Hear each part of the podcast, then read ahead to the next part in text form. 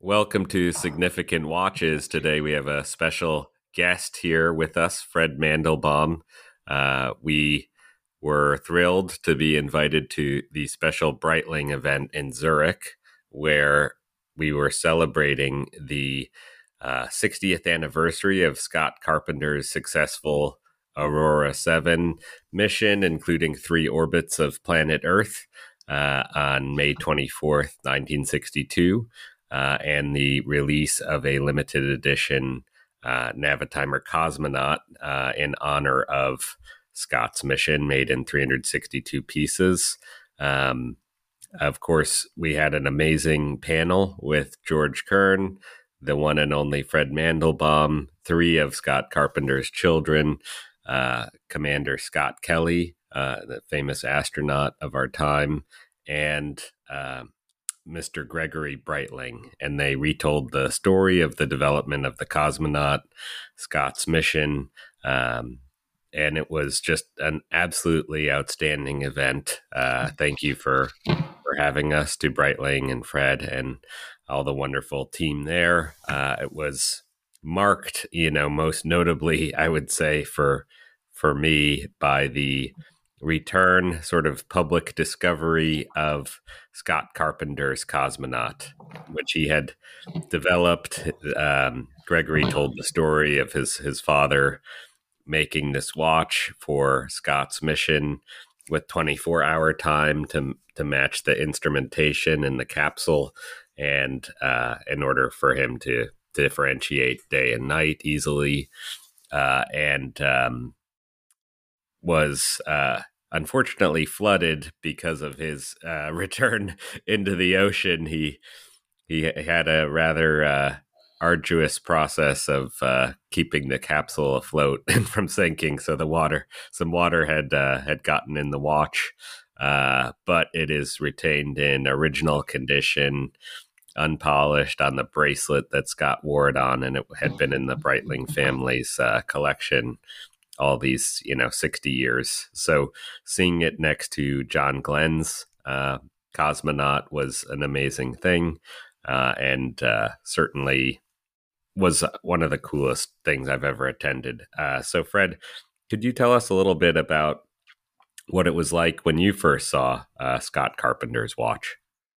It was one of those unbelievable moments uh, that I mean, you, I've I've been searching in theory, for the watch for decades. Uh, so, uh, I mean, the, I'm I'm addicted to Breitling for, for many many years.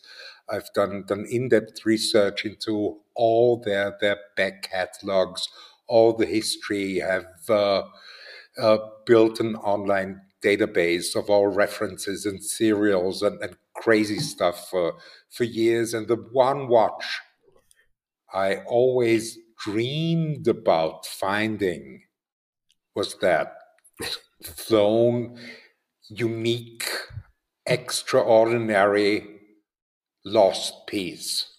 Yeah. Because there were rumors out there uh, that it had been destroyed. There were rumors out there uh, that uh, they had incorrectly restored it which is mm-hmm. frankly what I was most afraid of. Yes. Uh, and uh, nobody knew. Uh, yeah. Uh, literally decades. yes. Uh, and uh, when I heard where it was, it was a wow moment. And I then, the first thing that I heard is that it was totally destroyed and, and somehow unrecognizable. Uh, and when I then saw it, it was really what what what I'd hoped. I knew it was damaged. I knew that Scott, instead of the dry rescue plan, you know, the plan was okay. The guy lands in the capsule in fifteen or twenty minutes. Uh, he's on board the rescue vessel steps or crawls or whatever out of that capsule totally dry uh, that was the plan. Yeah, uh, and uh, we learned over years that he that he probably barely survived. He uh, never never uh, said he was in danger, but when you read about what he did, uh, dive to stabilize the capsule because Gus Grissom's uh, capsule had, had sunk to the ocean floor and, yeah. and, and all the data lost, etc. So uh, he, he tried to save the capsule and, of course, didn't think about the watch. So he used the pilot's watch as a, as a dive watch in seawater for hours. Uh, so nobody expected it to be nobody sane.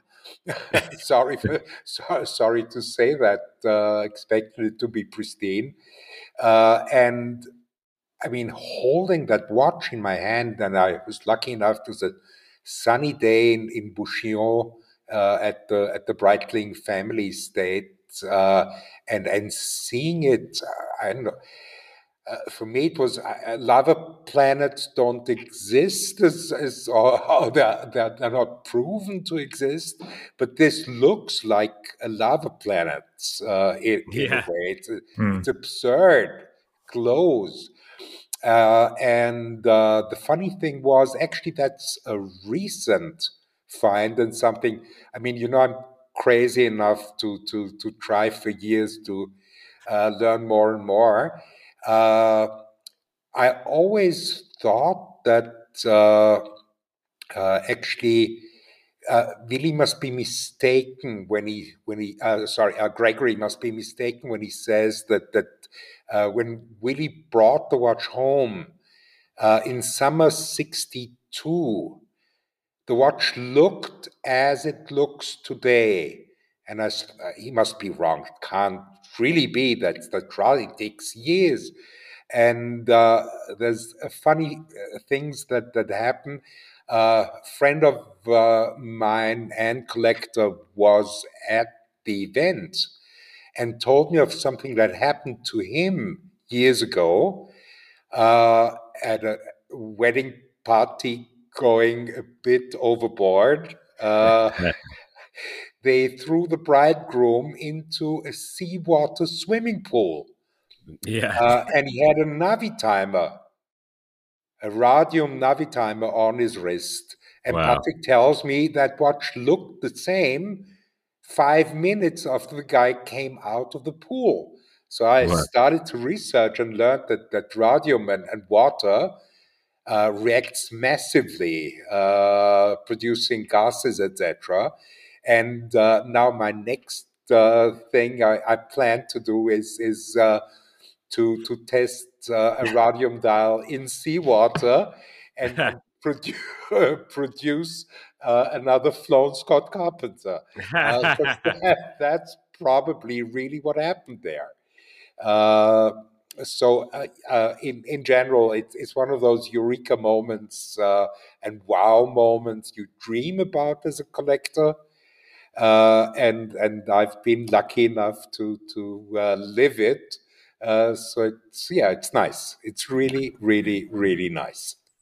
I guess we we kind of just jumped right in. I did want to take a step back and just introduce you, Fred. Fred, uh, you are, I would say, one of the best chronograph collectors on the planet.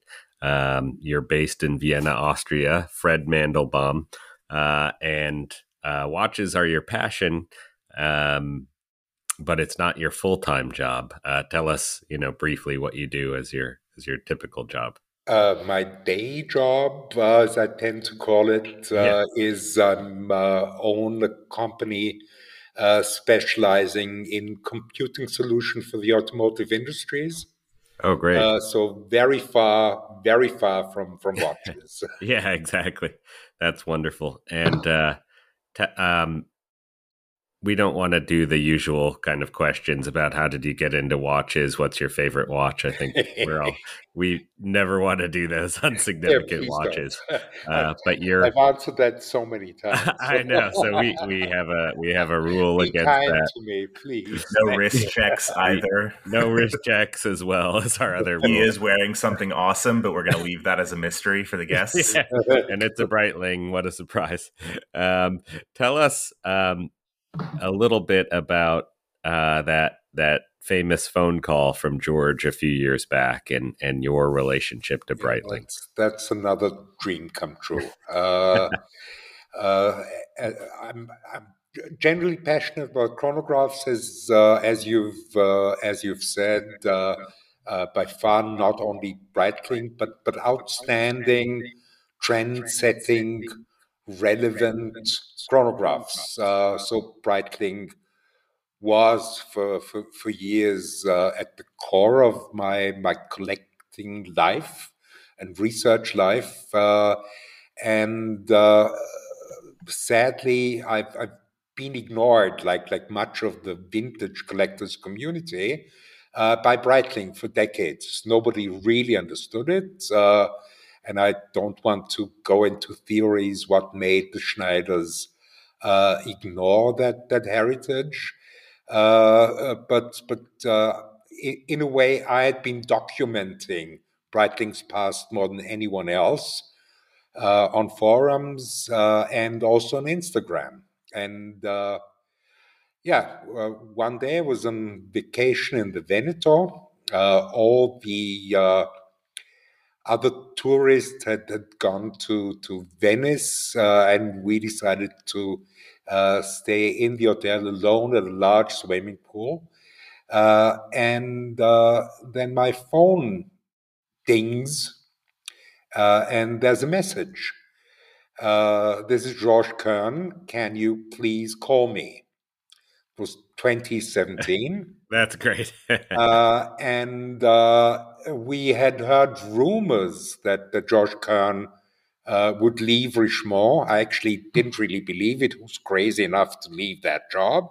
Uh, but uh, yeah, he had been named head of watches just yeah, know, months I, I mean, it's one of those. Uh, I, I, really admire him for that. So I must yeah. say that leaving that job and and risking uh, going it alone and and uh, rediscovering and and and taking over Breitling was really uh, something I hadn't thought possible.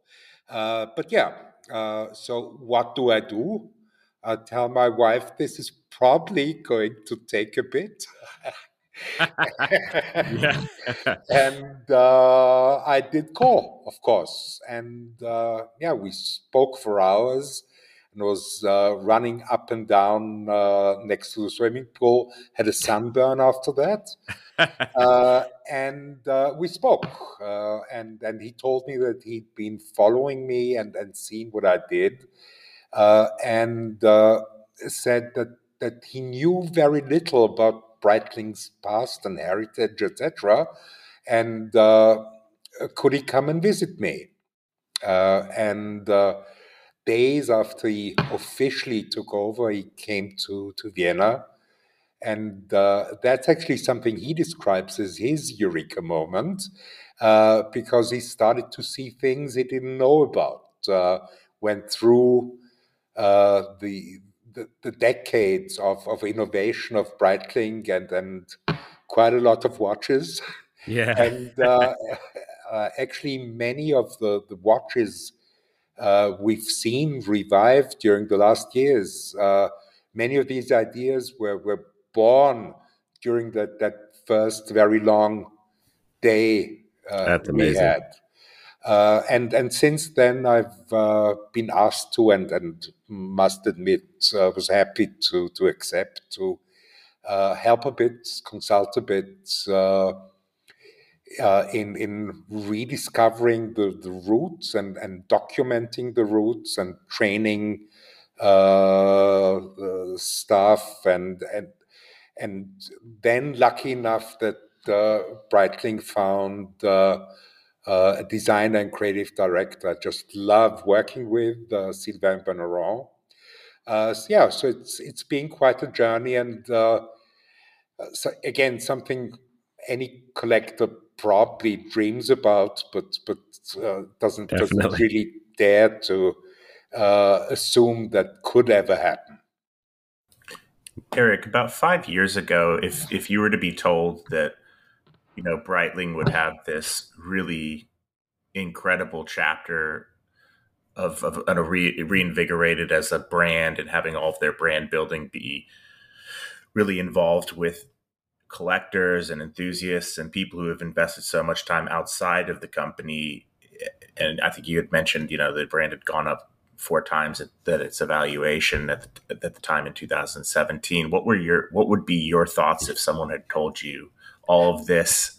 I, I you know, I wouldn't have believed it either. I um, remember uh, Fred and I have known each other a fair bit of time and I remember the the dark years when Fred and everyone else would be lamenting uh, what the previous group was was saying about their heritage and what they were coming out with every year the, the models and I remember uh, about that the time uh, Fred got that call from from George and had that call with the we were all uh, the group of friends that that we were corresponding with were all uh, absolutely shocked and uh, of course excited but it's wonderful to see it come to fruition. And um, i wanted to ask you fred how how it kind of feels to see some of the the reissues and heritage models you've been involved with come to market and come to reality what's it's, the it's feeling actually less uh, very frankly the the uh, the reeditions i've i've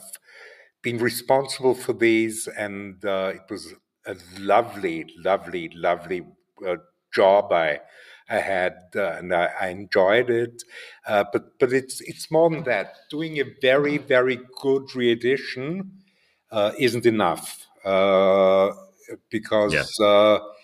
Uh, you have to take these these elements of the past, the, the character of a company, and and bring it into uh, the present into the new watches that aren't reeditions, and uh, that's what I'm what what I'm much more proud of. Really, I've done decent reeditions. I've tried to do the best possible, and yes. hopefully they aren't that bad. No, uh, but uh, but but more than that, it's uh, and we've we've just seen uh, part of of things uh, Breitling is is planning. But but I think that uh, in in all the watches launched uh, during the last three years, uh, we we've really tried that. You know, understand the essence, the character, uh, and that doesn't only apply to uh, my favorite. 1940s to, to 1960s models. Uh, yeah. it, it, applies in the same way to uh, the chronomat that was that Breitling high flyer of, of uh, the, the 1980s, 1990s, 2000s, and, and that had lost a lot of its original character.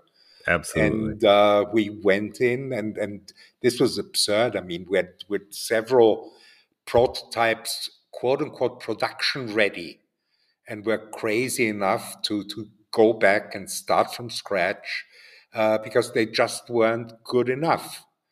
Uh, and, and, funnily enough, I'm much more proud of the Chronomat, although it isn't my watch in any way. Yeah. Uh, because it, it really revived, you know, a cornerstone of, of Breitling's success. It uh, sells like like hotcakes. It's just the perfect new Chronomat uh, and all's right about it. Uh, and and that's much more important than than again uh, the Navitimer or the Avi. The, they're beautiful reeditions, beautiful watches. Uh, but but we, uh, I think people have learned from them. We're we're back to to sharp chamfers and edges and and polishing uh, uh, that. I mean, all the lazy stuff is gone. Uh, yeah. uh, the the attention to the smallest detail is back, uh, and and that's actually what I'm really proud of. And I again, it's it's impossible for me to to really be objective in any way, uh, but. Yeah. Uh, I think it, it does show, you know, that pride of being Breitling does show. And uh, that's what I'm proud of.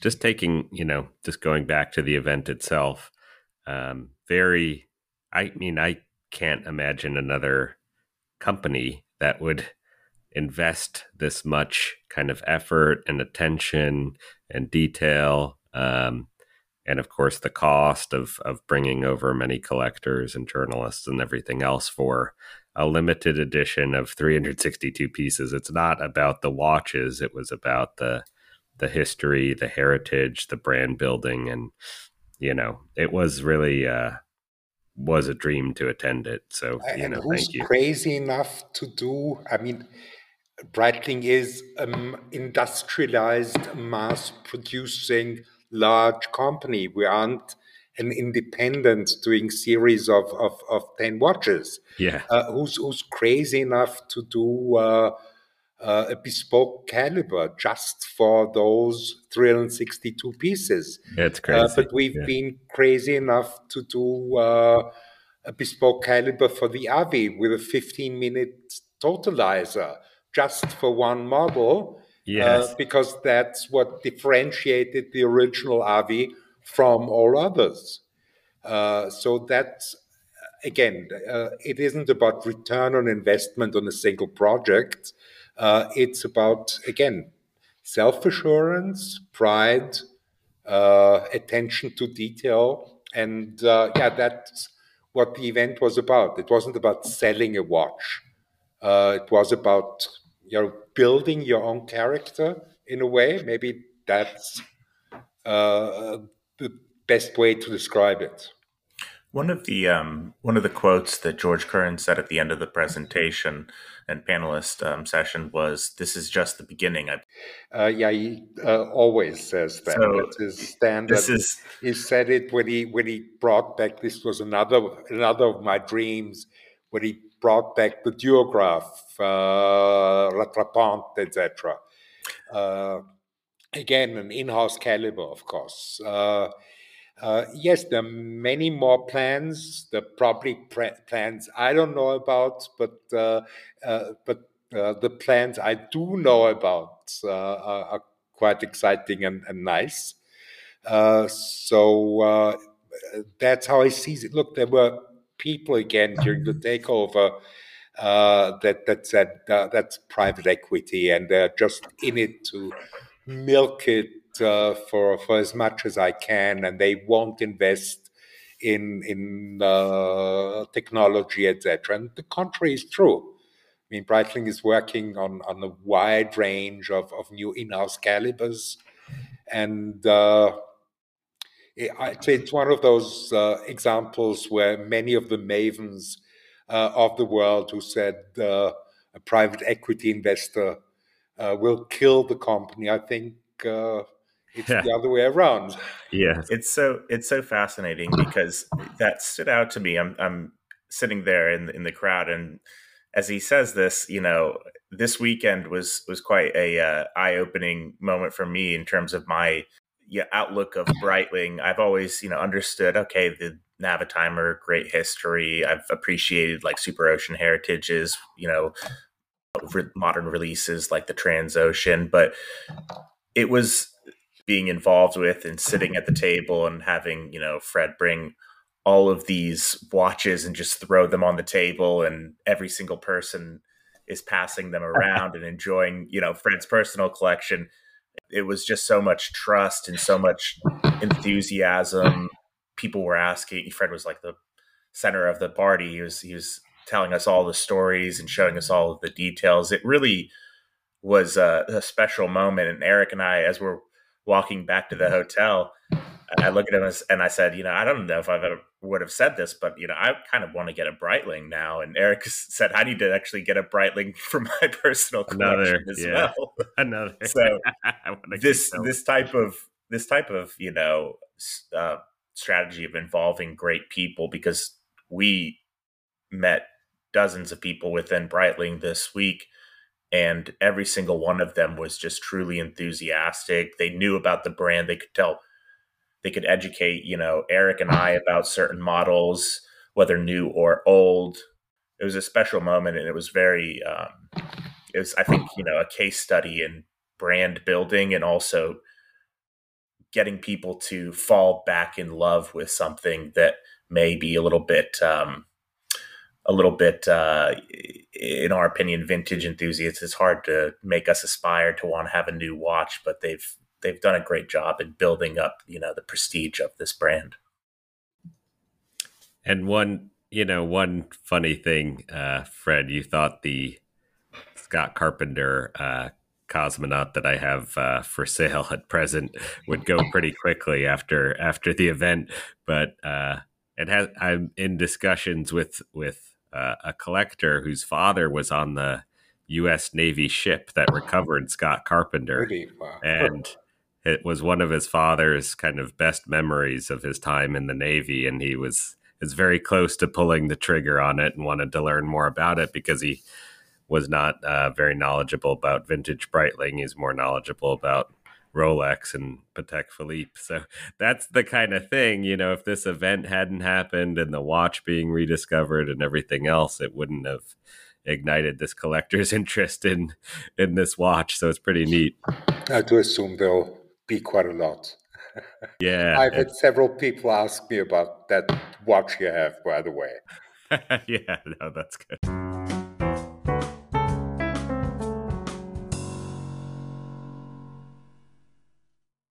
Fred, could you could you tell us a little bit about um, the the recent publication, the Navitimer story?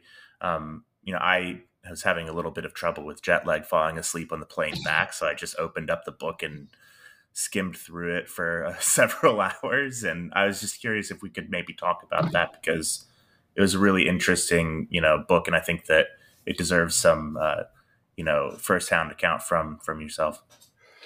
I've uh, helped quite a bit uh, in in writing that book and and researching uh, for that book. Uh, you know, Navitimers actually would need an 800 page book, uh, and this is quote unquote just uh, an overview. I mean, that watch has 70 years of history. And actually, that's not really true because the original chronomat uh, from, from 1940 or earliest 41 uh, is, is really in many respects a Navitimer. The, that's where the technology, the patterns, the concepts, etc., of that original smartwatch are coming from. Uh, so you'd uh, again a, book that really does it justice uh, would would be impossibly long. Uh, but what we tried to do is is to to give an overview. Uh, I think it's the first time that has been done over those seventy years of the main executions of the Navitimer, uh, the dating, etc. So anybody into that model will have quite a decent overview uh, when and what, which characteristics of the Navitimer would be period correct, etc. Uh, it's again one of those things uh, from all the people that I know who have got the book. Uh, they seem to enjoy it a lot, and it does help them quite a lot. So it's a decent thing. Uh, yeah, and I'd rather not say that myself, uh, but but have others uh, say that it's good. But I really think it is. One of the one of the things that I thought, you know, I, I we were talking with Louis about this, um, whose watch is also in the book, and Louis Westphalen, for those yes. of you at home, who was previously at Hodinkee as an MBA from MIT and was part of the uh, the new regime at Breitling, you know, about five years ago as head of uh, digital engagement and e-commerce with a strong knowledge of Breitling's heritage. And you know, one of the fantastic parts about that conversation I had, I learned that Breitling was, in a lot of ways, involved in the production of the book, but taking a very back seat to allow the collectors, the enthusiasts, as well as researchers to really steer the ship in a sense. Um, that was something that was, I think, you know, it, it's uncommon for watch brands to want to give so much of the control to other parties to produce a book rather than you know them in many cases publishing books and putting an author's name on it um, and it's just essentially a big sales catalog. In, in, a lot of ways this felt completely different and i learned that breitling had actually um, generously purchased several thousand copies to cover the costs of production of this book and allow you know it to get published as well as you know then those books i believe are given out to you know collectors within the boutiques as well as people you know who are friends as well at the events and such that that sort of effort do you think that's a practice that should be done within more watch brands and is there any success in you know cultivating or reinvent go for whom I who am I to say what other brands should do? uh, but uh, there's uh, again uh, there's there's a philosophy behind that. Uh, no fluff. Uh, tell it like it is. let the researchers, let the historians, let the collectors uh, really say what they think and not use it as uh, uh, a marketing or PR uh, project. Uh, and in the end, I think it's much better this way because that's how it comes across. There's somebody who documented the history of a model, and there's no single sales pitch in there. There's nobody who told me uh, how to arrange executions, nobody who told me what to include or not to include. Uh, and uh, in the end, I think that's what, what people want. We're inundated in, in uh, marketing speak and PR blurbs from uh, day to day. Frankly, much of uh, the social media stuff uh, today is, is precisely that. Much of uh, the postings we read uh, are paid for.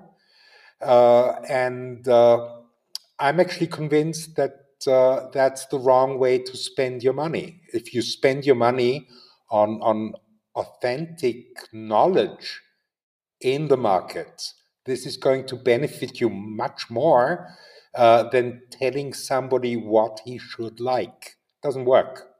Especially, I mean, not for the type of, of, of people uh, I really respect. And uh, yeah, so I think it's good. And uh, it hopefully won't be the last book Breitling did. Uh, problem with Breitling uh, is that it's, I mean, there's there's just so much to document there's so many models. If you look at, at ranges like the Premier or, or Duograph or, or the Taurus, etc., uh, a bit different from, from many other brands is that, that Breitling uh, didn't have a decade of glory. Uh, but but it actually starts. Uh, let's leave aside those those uh, early 1915 pieces. But if you look at, at late 30s to late 70s, it, it's fireworks of, of uh, innovation. We, uh, uh the, 40, uh, the 1946 catalog alone has 66 different chronographs in it. Uh, so wow. that's a bit of a problem to document all that. Yeah. Uh, and there's a lot of research uh, that has been done. Uh, but to put that into books uh, is quite an effort. Absolutely. Well, I think this book was really, uh, you know, a wonderful start, and I'm happy to have it on my bookshelf as, uh, you know, one of the first books about Breitling that's worth having on a bookshelf. So it's great. So, what, uh, Fred? What do you what's kind of next, if if if you can reveal it uh, for Breitling uh, for you? of, of, course, I can't. And uh, yeah. Uh, it was really, I mean, one of the things uh, you know me well enough, uh, not being open with my friends and and telling people for years that I didn't know where the flown carpenter was. Dear friends, okay, who asked me, Do you have any information? And I had to say, No, of course not. Because I yeah. sworn to, to secrecy. Uh, so, of course, can't reveal uh, what uh, Georges meant uh, when he when he said it's it's only the beginning. Uh, but uh,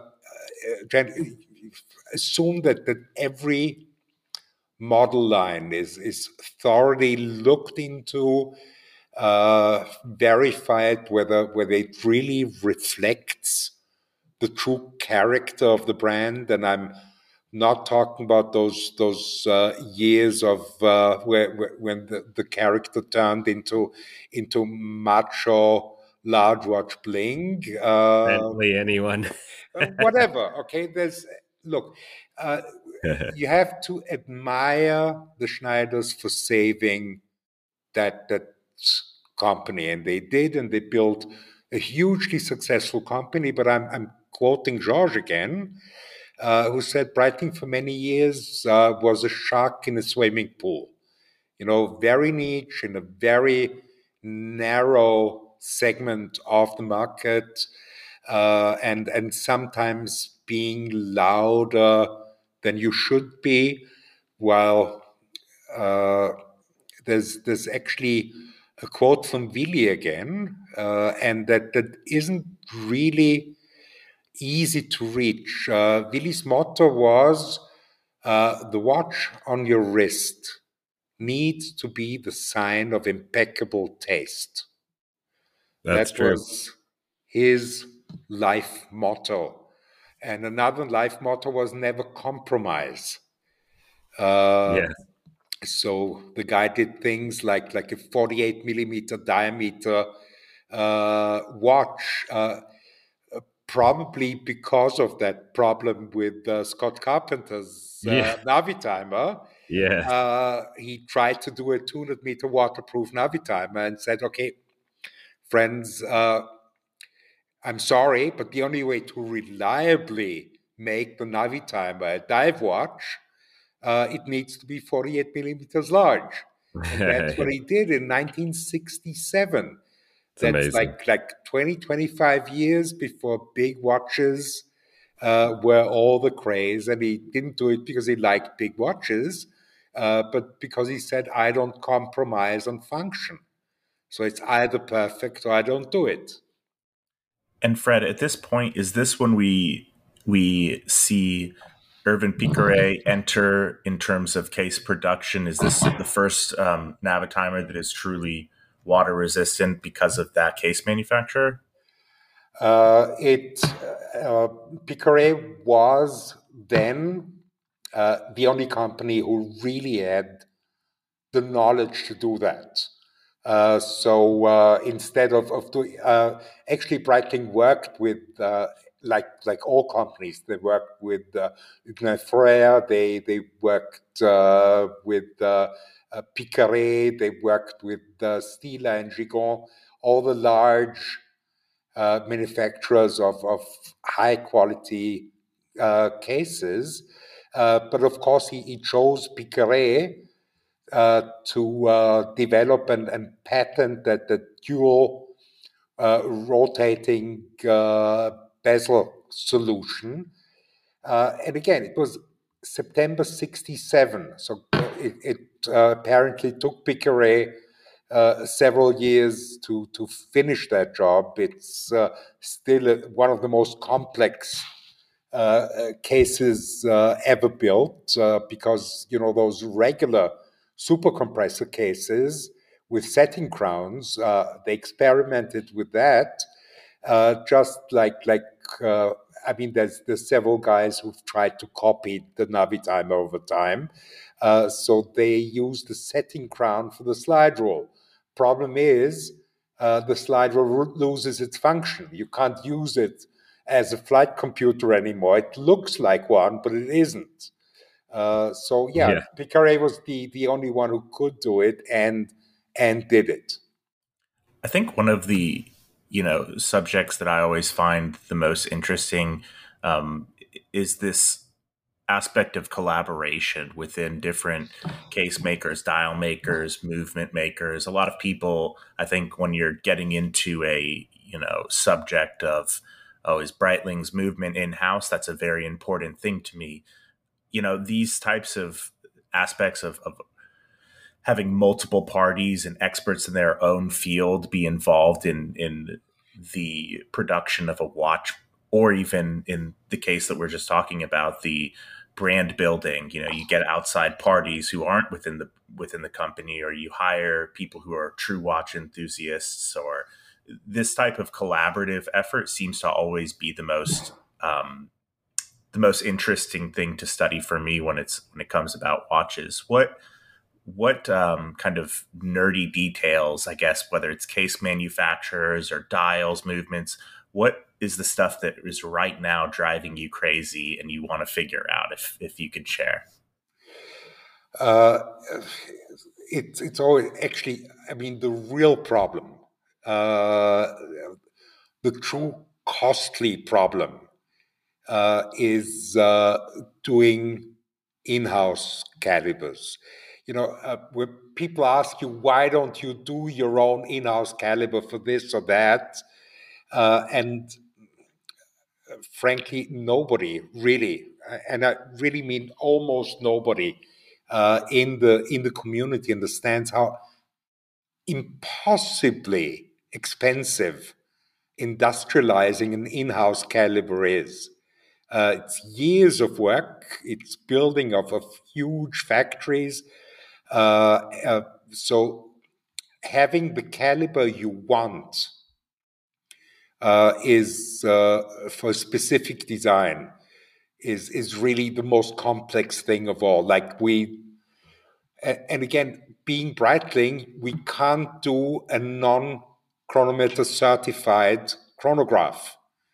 Uh, and sometimes our in house movement is just too big for some very, very slim watches. Uh, so, in, my dreams, that would be much easier uh, to uh, go back in time and have those beautiful uh, vintage chronograph calibers that allow you to do a 36 millimeter, 9 millimeter high uh, chronograph. Uh, we'd love to do that, uh, even if we go outside, and, and, it isn't that Breitling does everything in house. For example, for the the Tora, it would have been prohibitive uh, to do our own in-house in-house caliber. So we went outside, just like the tourbillon. So we go to a manufacturer, work with them, check with them, have them do it. Uh, but in, in many areas, those calibers just don't exist. So in in a again, there's there's work on on a lot of in-house stuff uh, because we don't want to be depending on anybody else. Uh, but I'd I'd love that to be quicker than it is. yeah, absolutely. and more affordable. yeah, yeah. Uh, one watch that I had not uh, seen in person, but has been haunting my dreams since I, I saw it in your collection was your Breitling Duograph 791. Just such a beautiful watch on the wrist. Absolute perfection. Uh, but but again, the problem here is uh, what do you compromise on? So we did our own uh, uh, Premier Heritage Duograph with an in-house caliber. Mm-hmm. Uh, but uh, we wanted to give it, you know, everyday usability. So it's to be to waterproof, etc. Uh, and uh, with our in-house caliber, we we end with uh, uh, that that added functionality at a minimum size of, of 42 millimeters. We're quite quite proud that that for the hand wound, we're down to uh, 40 or even a bit below 40 as a possible size. I mean, if you look at, at uh, with, uh, if you look at the uh, LE we just launched, that shows you uh, the minimum size uh, we can reach with our in-house hand-wound calibers. It's I think the, the bezel is, is below 11 millimeters high. uh, and uh, it's uh, 40 millimeters case diameter. Uh, so that's as, as small as we as we can, and, and probably as small as uh, we will be able to even in the future. Because again, where do you compromise? Do you compromise in in uh, power reserve? Do you compromise in in water protection, etc.? so again, in theoretic dreams, I'd love to have a 39 millimeter, uh, 13 millimeter high Duograph like the 791. Uh, for now, we're a slight bit bigger than that, but uh, I think the modern Duograph is quite nice. Problem about those vintage Duographs is uh, they were very expensive watches then, and uh, uh, they were built in batches of one. Uh, so, for example, for the 791 that, that you like so much, uh, Breitling built 15 cases uh, in the early 1950s, and the next case back uh, batch uh, was built in 1970. Uh, okay. that wow. tells you that tells you a bit how easy it is to find one of these. If you see any, let me know. Yeah, that you don't want for yourself. I, definitely will. Yeah, uh, yeah. There's as it's uh, again, uh, it's it's a bit like children, uh, so you can't say it's it's your your favorite, but it's it's as perfect as a watch as I've seen. Really is. Um, one thing I wanted to clarify: the um, Scott Carpenter and the John Glenn uh, cosmonauts were they acquired by Breitling for the Breitling collection from the Breitling family? Or no, they're both still owned and will be owned by Gregory, and Gregory has no current plans to sell them. Uh, okay. Uh, and it's it's one of those problems. How do you put the price on the Flown Scott Carpenter? How do you yeah. do that? Yes. Uh, so there there was a crazy insurance valuation. So one of the uh, expensive things about a rather expensive event we we had uh, was actually the the insurance uh, uh for the flown carpenter. Yeah. Uh, so as I said it's it's hard to put a value to it, and uh, currently no plans by by Gregory. It's it's really, I mean, he's well off. He lives a very, very comfortable life in, in one of the most beautiful houses I've ever uh, had. No, it's the most beautiful uh, location I've, I've uh, ever ever been to. Uh, so he's not desperate for money, uh, and yeah. Uh, I think that that he really it, it's really part of of himself in a way, and yes, it it really took George uh, and it took the revival of, of Breitling and, and the pride in the brand uh, to, to have him come out and, and tell that, that uh, he, uh, he had that watch.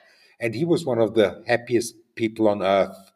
Uh, as, as happy as I was uh, during that event, Gregory was close to tears because it's in a way, the, the, the life of, of his father, uh, the memories of, of the family, of his childhood, of, of everything. Uh, he, I mean, as absurd as it is, uh, the first official Breitling contact with Gregory Breitling wow. was by Georges Kern. They wow. never spoke to him. Uh, so yeah, he, he's extremely happy, and I'm afraid uh, he'll keep that watch for now. That's great. Hopefully, he's wearing it around the house uh, every now and then.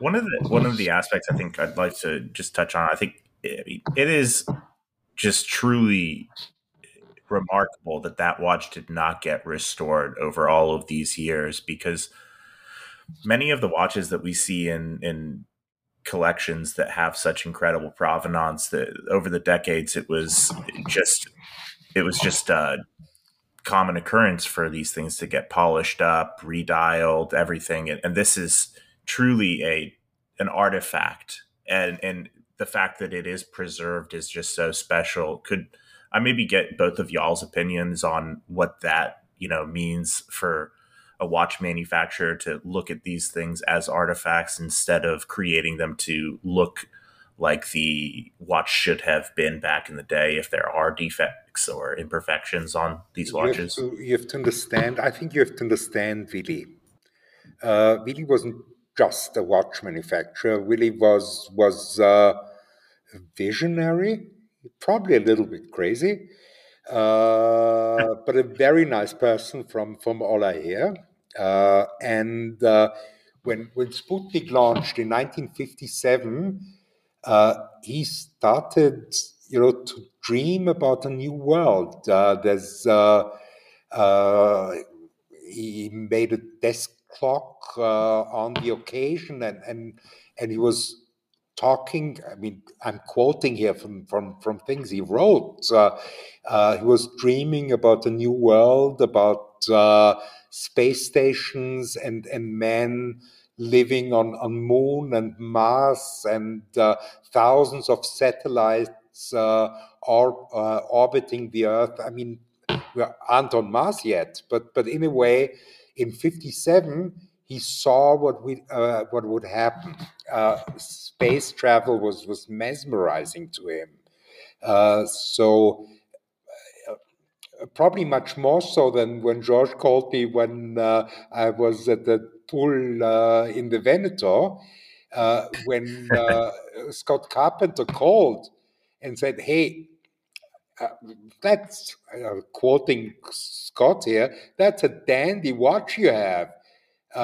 that's what the American astronauts want to have. But can you please adapt this and that and the bezel, etc.? Can you please do a watch for me? That wasn't a watch for him. That was a representation of his life's dreams. Uh, so when uh, a pilot watch was uh, misused as a dive watch and it came back uh, to be restored, uh, and and the guy, I, I mean, by then uh, that model was in mass production. He had hundreds of dials, handsets, uh, uh, calibers. Uh, he had 1,100 watchmakers working for him.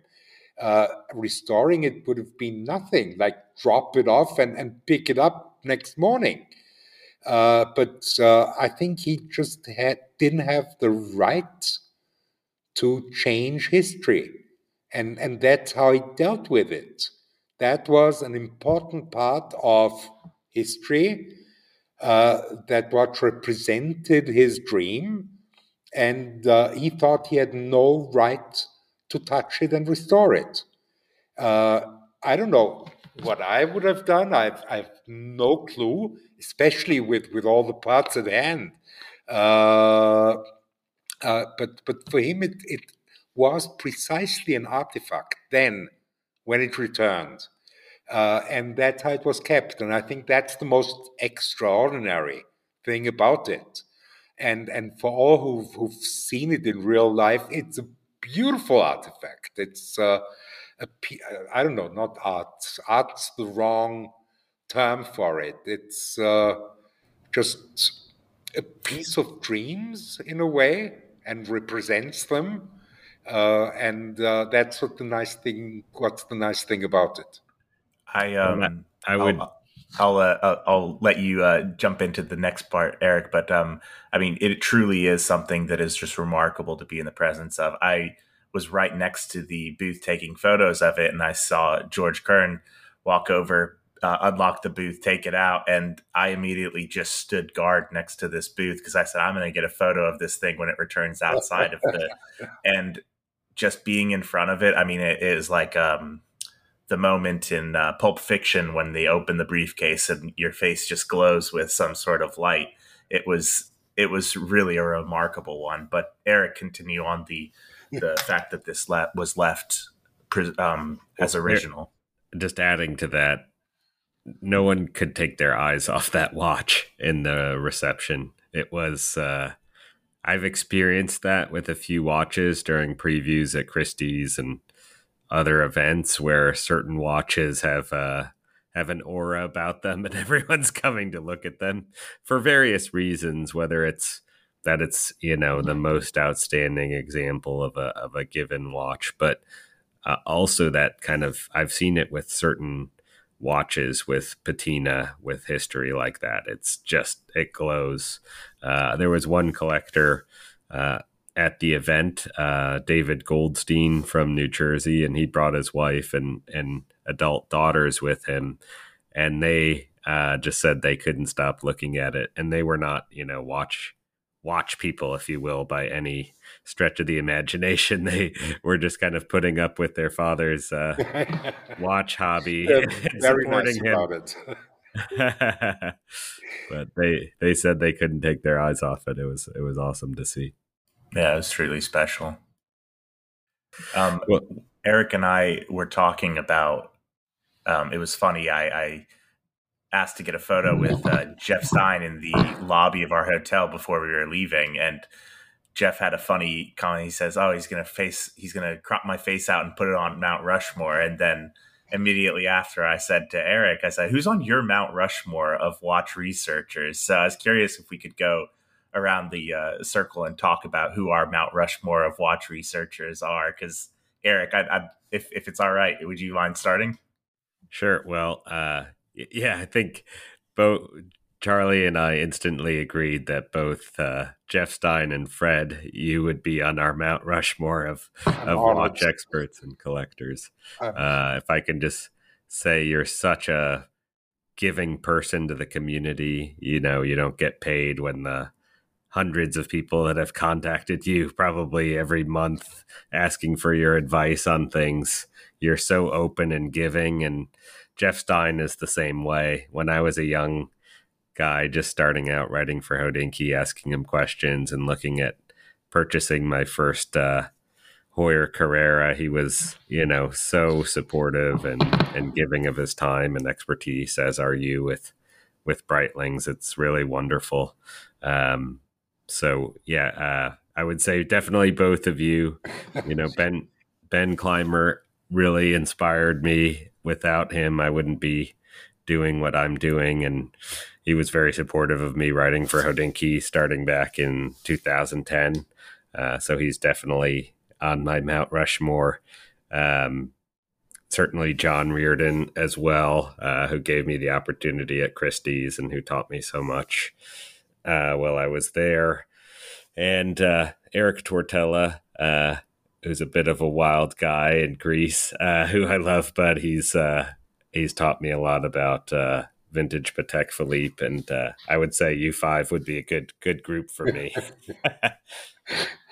Uh, regarding, I mean, I, am I'm, I'm honored to to be one of those. Uh, regarding Jeff, I, I really have to say that that in addition to to being I'd say the, the, the blueprint of of uh, how a perfect collector should be. Uh, he's he's probably one of the nicest people on earth, and I'm I'm uh, happy that that he's a close friend too. Uh, but uh, what I want to add here, uh, it's actually one of the standard questions I often get asked, and I think that it's especially in, in time we we've had the times of, of forums uh, where there were more of them around. Uh, but uh, being a watch collector isn't about owning watches. Uh, and whoever doesn't get that uh, will never be a watch collector. He may amass watches, he may buy tons of watches, uh, but actually, uh, you start being a real collector when you start to understand how little you know uh, and uh, how much you have to learn. Uh, it's scholarship, it's research, it's very often friendship and understanding who to trust. Uh, and then the last point I think that that a true collector needs to have is that that urge to pass it on, uh, to pass on the passion, the knowledge, uh, and uh, you know the the most important thing that we all have is uh, uh, the, to to be able to say that that people can trust in your word, and when that has happened, then in my book, you're a true collector. That's probably the best definition of a true collector you'll ever hear. So thank you for that, Fred. It's really wonderful. Charlie, who's on your Mount Rushmore? you know, it's it's so funny. I um as as we're flying over, I uh, look over at Eric. And I was like, "You think Fred's gonna like me?" So like that's like my funny one. Is I always is I always uh, tell Eric, I was like, "What do you think? Are they gonna be Are they gonna be a huge disappointment? Am I am I getting my you know expectations too high?" And it's so funny because I find that the people that I always um, have the most admiration and respect for are people who are so much more knowledgeable than I am that just take the time and really are excited to talk to me about watches, the questions I have. They, you know, I might ask an insane question that's just so out of left field, and the person just sits there and talks to me for 15 minutes about it. Or I'll, you know, spend a, a, bunch of time corresponding with them via Instagram and hassling them to the point where they're like, "This person, why am I? Why have I not blocked Charlie yet?" and they still continually, you know, give me the time of day. So the the first impression of of meeting Fred, uh, he was just the warmest, uh, larger than life character in the room, and and immediately uh, upon meeting him, he just runs up to me and uh, gives me a big handshake and, and is talking with me. And it was just a fantastic experience. I was definitely had uh, high hopes and I wasn't let down as, as they say, never meet your watch heroes, but I continually luck out and meet good ones. Uh, you know, obviously Jeff Stein, that was incredible. We, we just walked out of Eric and I ate probably, um, enough Middle Eastern food for four grown men, which mm-hmm. surprisingly was 42 euros or, or Swiss francs. I'm sorry, it is insanely cost effective in the hotel. We walk out and we're just completely defeated. And I see turning the corner, I look at Eric and I say, Is that Jeff Stein? And Jeff Stein runs up to both Eric and I and hugs us and I, I, look over at Eric. I said, "This is so great. this trip is working out." so Jeff Stein is on my Mount Rushmore and was the you know most exciting one. Um, Eric obviously has been a, a, tremendous influence on me. I, first time I met him, I reached out to him and said, "Hey, I'd love to grab a cup of coffee with you. I'm coming down to South Florida um, to do a few things." I was really just reaching out so I could see watches to him. So I made that up, but he insisted, "No, we we're not getting coffee. Come over. You have to see my library. I have to show you watches, all of this stuff. And say, I don't have a lot of money to buy watches. Just a heads up. He says, it doesn't matter. Come over. and since then, Eric has always been the most enthusiastic. Um, he's on my and, Mount Rushmore too. So yes, oh, he's a tremendous mentor to me, um, and a great friend, and and uh, you know, blessed to have him in my life. Um, John Reardon and Tanya from Collectability have been just so welcoming to me in terms of getting me excited about Patek Philippe.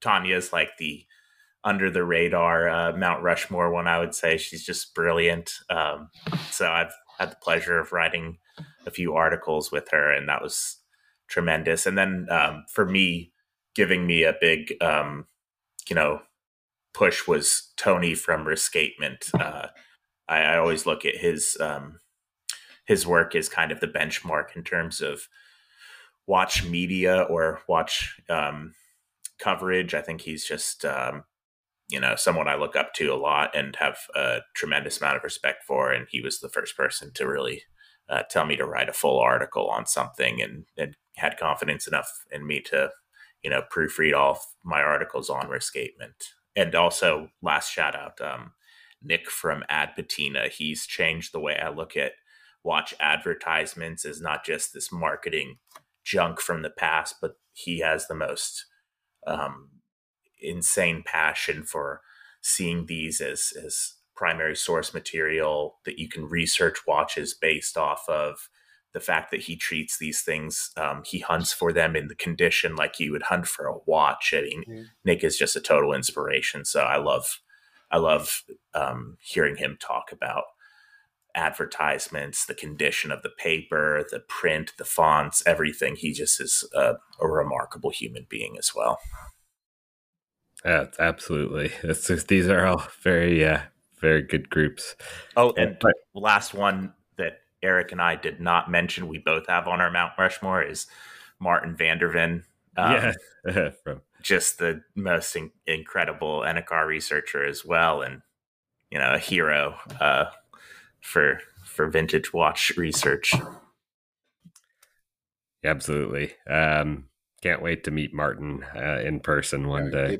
Really, although there's there's uh, Nico Henke. Funnily enough, there's there's a second outstanding scholar there for yes, uh, uh, Nico Henke, and and of course, uh, I mean, there's there's my old friend uh, Rene Kesting, uh, who sold all his watches, uh, his collection, and is now living on a catamaran somewhere in the Caribbean uh, on a stopover. Yeah of a four year or more uh, trip around the world. Uh, so he's the most smartest on my Mount Watchmore. yeah, Mount Watchmore. I like that. Yeah, that wasn't bad, right? yeah, exactly. I like it. Yep. Right. Hashtag that. yeah. Well, we're we're running up uh, on quite a long time. We could yeah. continue the conversation for hours, but we should uh, probably go. That's a bit long. Yeah. So uh, thank it, you so much. Too boring. Exactly. Well, we can't thank you enough for having us, Fred, and all the Breitling Always. team. The Breitling team. You know, we can't speak highly enough about every single person there was passionate about the brand, very knowledgeable, wanted to talk about vintage Breitling or vintage watches generally uh, with Charlie and B and Jeff Stein and, and the whole group. It was was uh, something we'll never forget. And uh, with that, thank you, thank you, Fred.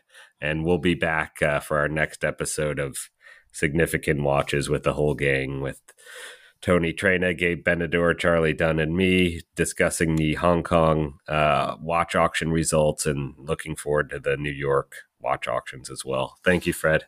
Thank you, Charlie. It was a pleasure, of course. Thank, uh, you. thank, thank you. you thank you, Eric. Thank you, Charlie. See you soon, I hope. See you soon. Okay. Bye bye.